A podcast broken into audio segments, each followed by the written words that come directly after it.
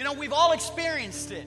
Every person in this room, I don't care how young or how old you are, we've all experienced this same thing. You can't get around it, you can't deny it. It defines us in time and it defines us in culture. It captures a moment in our life like very few things can do. I'm talking about your hairdo. Hey, let's do this. Let's do this. Everybody raise your right hand and just repeat after me, all right? Raise your right hand, repeat after me. I promise to be absolutely truthful, no matter how embarrassing it may be. What I'm to do is we're just to start with the 50s. We're just to kind of take it decade by decade. If you wore this hairdo, man, we don't do one of these things, all right? Man, when you got it, you was proud of it back in the day, you know, and and so be proud of it now. So back in the 50s, you had, did you have either one of these looks back in the 50s? Yeah? The pixie, yeah, right there. You had the duck head? Nice. Nice. Little John Travolta look. What about the 60s? What about this look? Let's see those hands. Oh, man. Don't you women wish the beehive would come back, huh? My goodness, I remember that. You know, I remember that more from church than I remember it from anywhere else. You know, my mama, she she would always wear her hair up, and the first time I ever saw her after she had washed her hair, her hair was like down to this, and like scared me. I didn't know who she was because I just seen the little beehive look. How many of you guys had the shag Beatles thing? Well, we'll just go on. Uh, how many had the bouffant hairdo? Yeah, some of you are like, really?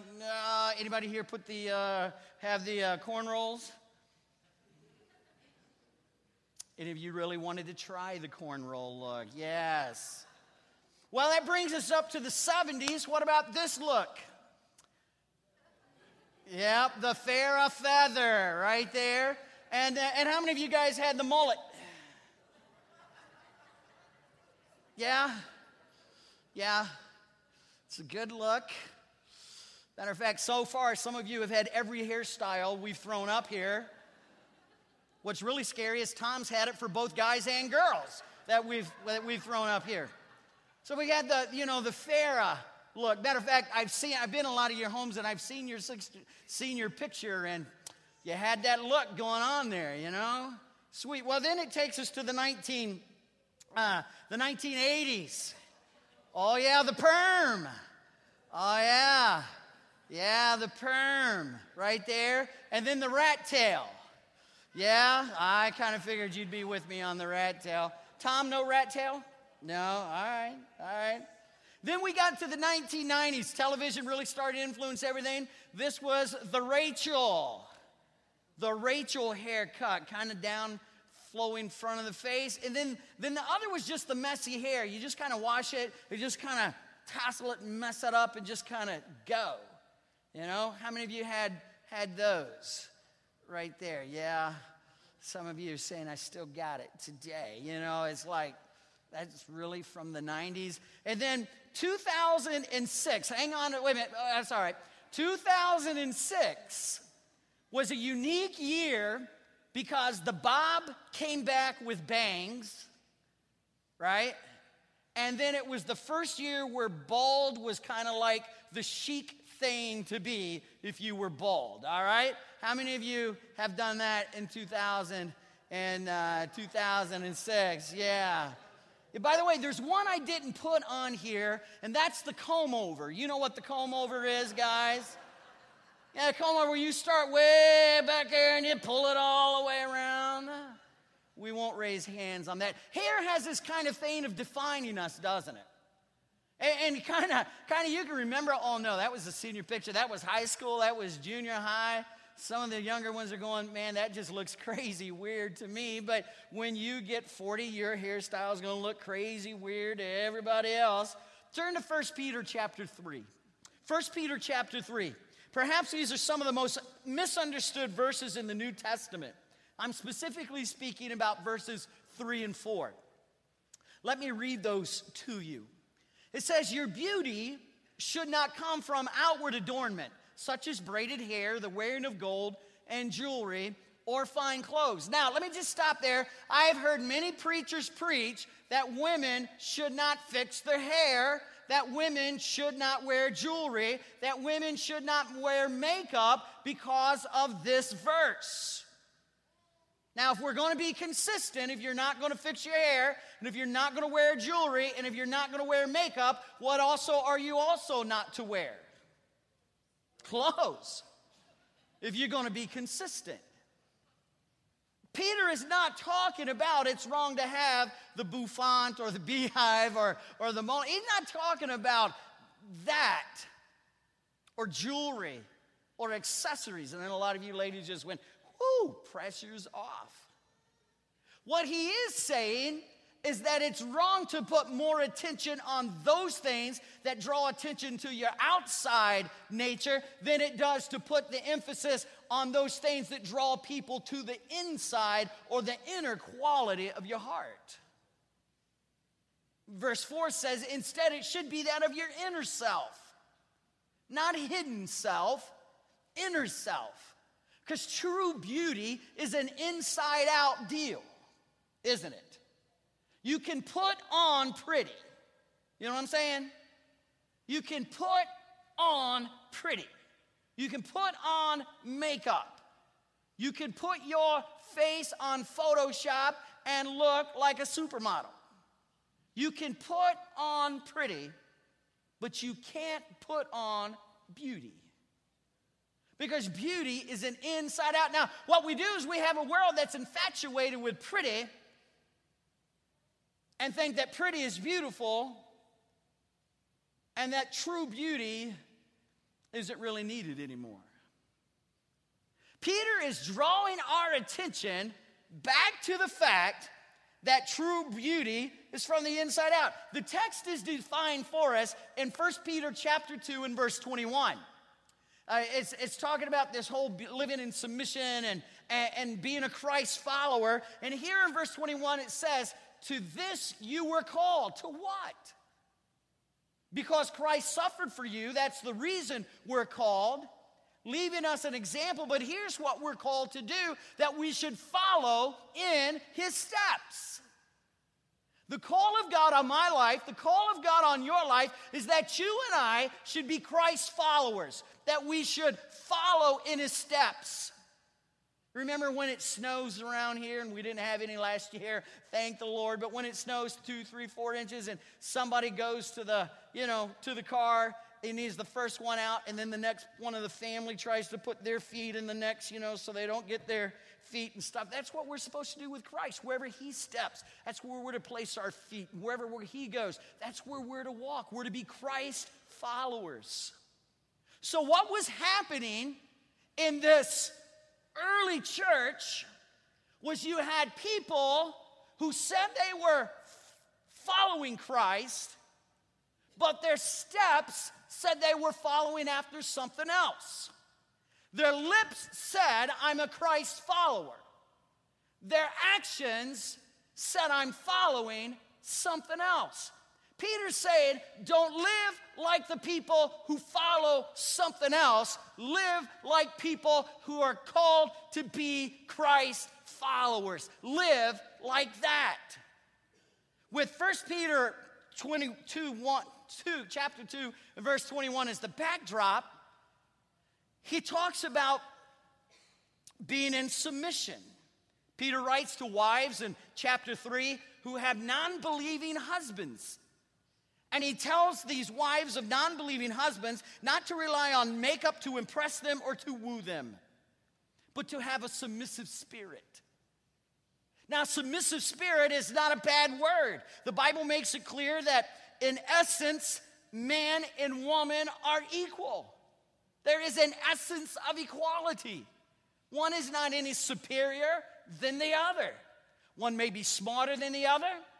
One in the, you know, one female, one male may be smarter than the other, one may run faster than the other, one may have longer hair than the other. But as far as equality of essence, of value and worth, there is no difference. But there is a difference in function. The home does have structure for it and to it, and God's plan is that both husband and wife bring their strengths to the marriage to complement the weaknesses of the of the spouse of their spouse so that the two are stronger together than they would ever be apart. And for the run for the home to run effectively the strengths of each spouse are to be used. And when the strengths of each spouse do not address the situation at hand the family is to work together as the husband provides this area or provides leadership in the area when no one has the strength. Does that make sense? The wife is not to compete against the leadership of her husband, but to work with his leadership in the home. Being a submissive wife means working with your own husband's leadership in the home in an honoring way so that the home can bring the greatest glory to God. So, here in the text, Peter is talking about true beauty. He's not talking about something fake, spray on, put on, you know, updo, and all that kind of stuff. The Christian woman is to give time and attention to true beauty, which comes from the inside out. The world gives its time and attention to putting on beauty, an outside only endeavor, but Peter is saying, don't live like that. Go back to verse 4. Verse, or chapter 3, verses 3 and 4. Your beauty should not come from outward adornment. Nothing wrong with being pretty. Matter of fact, most guys I know, every guy I know, dated, married his wife because at some level he thought she was pretty. I have never known of a man who goes, who has gone into marriage thinking, this woman is so ugly, nobody'd ever marry her, so I'm going to marry her just, uh, we don't think that way. Physical attraction and physical beauty is okay. What Peter is saying is don't put your emphasis there. That's the wrong spot. Matter of fact, the word for beauty is the word cosmos, which means world, which means ordered, adorned, confused. It's where we get our word cosmetics. So he's saying don't put your emphasis on what you put on. Because whatever you put on, you can just as easily take off. He's saying, put your emphasis on that inner quality. There's nothing wrong with cosmetics. Everybody understand that? I believe in the philosophy that I heard an old country preacher preach one time. I did not say this, I'm just simply repeating it. He said in his own country dialect, he said, if the old barn needs painting, paint it. I'm not against cosmetic. I am against an overemphasis on the exterior without attention to the interior heart of the soul. Does that make sense? Because for us to understand what Peter is doing, he's addressing the culture of his day. So what we're going to do is we're just going to kind of step out of our day into his culture and see what we can we can learn. So let's step into his culture. In Peter's day, a woman's hair and hairstyle. By the way, there's three things: his, her hair and her jewelry and her clothes. And so we're going to kind of pick apart each one of those for just a second. In Peter's day, a woman's hair and hairstyle clearly defined her. It told society who she was. Much like today, hair for the Romans was much an expression of personal identity as our clothes are. Hairstyles were determined by the by a number of factors, namely gender, age, social status, wealth, profession. They told the world who you were. Matter of fact, the higher your hair went, picture the beehive, it meant the more money you had. The more ringlets that you had in your hair or gold netting you had in your hair meant that you had a position of authority. And the more gold you had in the hair, the more higher that position of authority. And so, what was going on in that day, because hair was a very erotic area of the female body for the Romans, and the attractiveness of the woman was tied to the presentation of her hair, hair was seen as much an indication of wealth and social status as it was a taste in fashion. But unlike your hairstyle, comfort and, and kind of a natural hair thing, for the Romans took a back seat for the wearer to display their hair. And so a woman would do these hair jobs, these hairdos, these updos, and they would spend hour after hour after hour. Matter of fact, because Peter lived in a time where slavery was throughout the Roman Empire, they would have slaves who would grow their hair and cut it so that their owners could have a wig. There were slaves who were there to do their hair, like almost like a personal beautician who would dye out the gray. That didn't start with Grecian here. Or they would pull the gray hair out of their. If you started pulling my gray out, there'd be nothing left up top. And so, what Peter was saying is listen, if you're the spouse of an unsaved spouse, if you're a believer and you're married to a non believer, and you think that if you could just get pretty enough, if you can do your hair just enough, and if you look good enough, that your husband will love you more. And what he's waiter was trying to say is you're putting your emphasis on the wrong thing. It's not the exterior that needs the attention, it's the interior that needs the attention. The problem was that the Christian women were spare, was spending way too much time and attention looking like the non-believing Roman women instead of looking like Christ. That was the core issue here. The time and attention that should have been invested in looking like Jesus Christ. They were more concerned about looking like the Roman women. And I don't know who would want to look like the woman in the middle. But they would. Tier after tier, layer after labor. By the way, we have a similar fixation with hair. Stylist.com says that the average woman will spend $50,000 um, on their hair and hair products in a lifetime. That just blows me away. Some of you ladies are going, Is that all? Peter's principle is not don't fix your hair, even though some of those hairdos we saw, you know, earlier in the slide presentation, some of those ought to be banned forever, right? The mullet should never, ever come back. Amen? The beehive, gone and gone for good. Amen? But Paul, Peter is not saying, don't fix your hair. Peter is saying, if you want to impact your man, if you want to impact your family, then you put the time, effort, and priority on developing the inner beauty of Christ's likeness and live like that. Follow in his steps.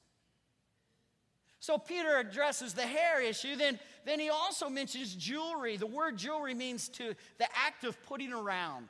They would put it around their ears, you know, they had pierced ears back in the day. They would put it around their head. They would put it around their neck. They'd put it around their wrist, They'd put it around their waist. They'd put it around their ankles. And, and they'd even put it around their toes. I mean, anything that you could wrap gold around, the Romans were big on wrapping gold around. Again, because the jewelry showed your place in society. It told who you were, and it told others, you better honor me because I'm wearing the bling. Peter is saying, come on now. He didn't have a problem with jewelry. He did have a problem with Christians following after other non Christians and trying to define themselves by a false value system instead of a Christ like value system. Man, there's nothing wrong with a hairdo. I want you to know that. Matter of fact, why husbands, listen, treat your honey to a new do this week, all right? Just do it. It'll get you out of the doghouse. Buy her a new piece of jewelry. But I'm telling you, ladies, the new hairdo and the new jewelry, because I'm telling you, you know what you do, ladies. You strike fear into the heart of every man when you do this. You come home, we come home, we're home together, and you look at us and go, Notice something different? well, number one, guys, we're in trouble because we didn't notice and she had to call it to our attention, right? We're already in the doghouse. And then you start guessing.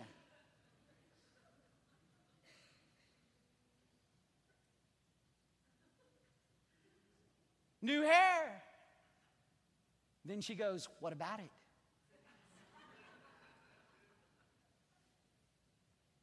Got a cut? Nope. Got a new part? Nope. Highlights. Don't you see the highlights? Come on. Listen, Peter is not against that. He's just simply saying that the value system that the world identifies worth and beauty and status in society is not the same value system that a Christian is to follow. We're not to follow after the world. We're not world followers. We're Christ followers. We're not to follow after the steps of the world. We're to follow after Jesus Christ. We are to follow 1 Peter 2:21 in his steps.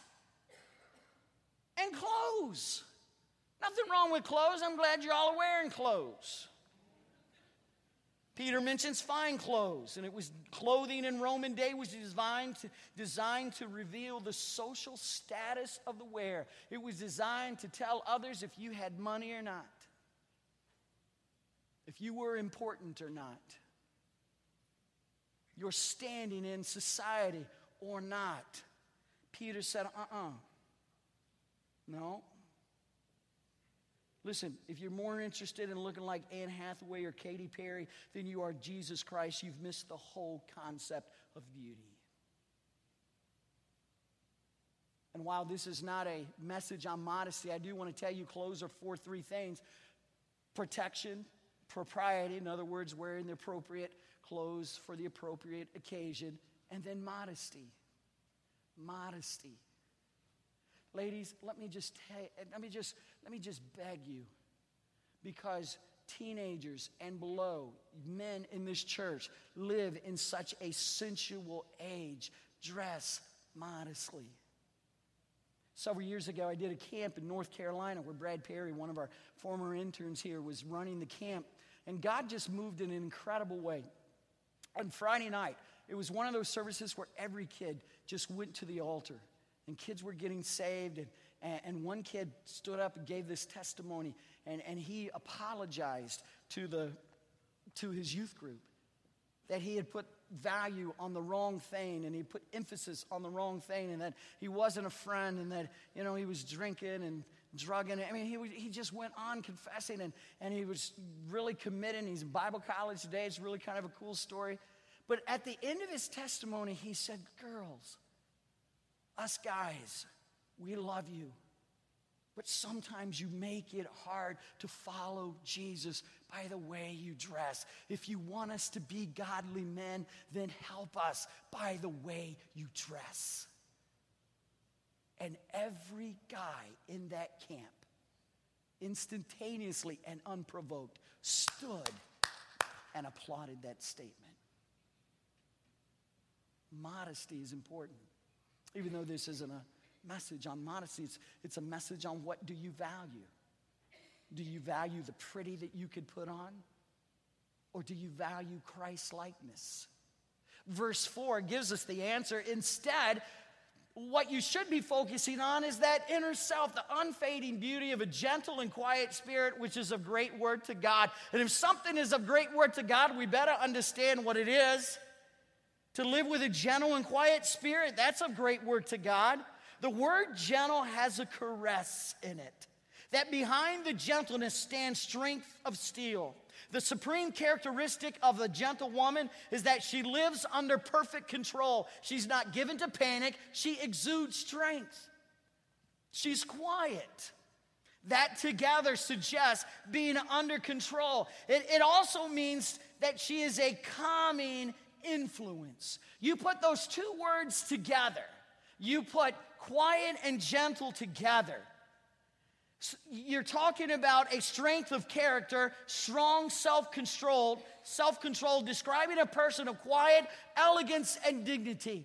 This has great worth and value in the sight of God, and Peter says, live like that. So let's get real practical. Let's just kind of get right where we live here just a little bit.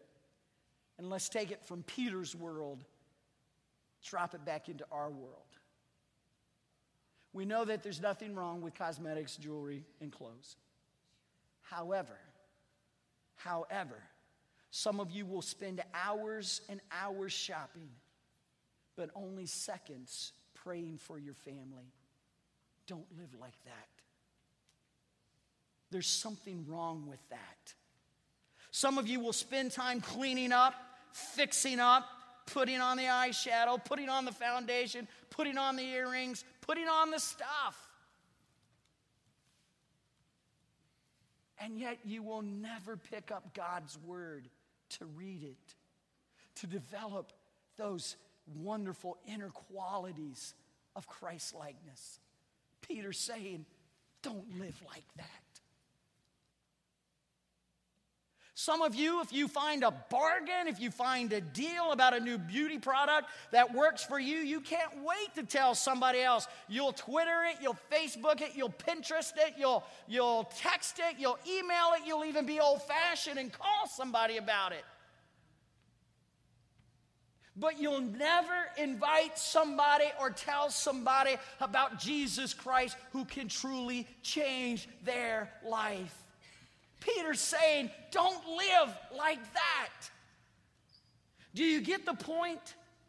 If you want a better home, if you want to better, be a better wife, if you want to be a better husband, you have to put time into developing Christ likeness in our lives. You can fake pretty with hairdos, jewelry, and accessorizing and clothes, but you can't fake inner beauty that comes from only following Jesus Christ.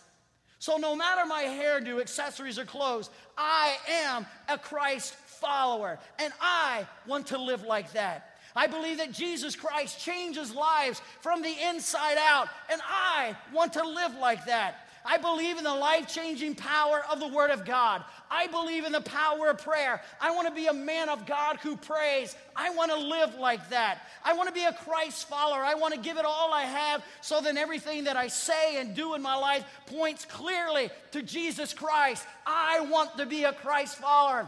I want to live like that. 1 Peter 3 3 and 4 calls us to live for Christ, to sell out to not be conformed to this world, but to be transformed by the renewing of our mind. I want to live like that. Man, I want to live in such a way that the world knows that it's not the clothes and it's not the tie, and I hate a tie. And even on Father's Day, my wife threw out a tie.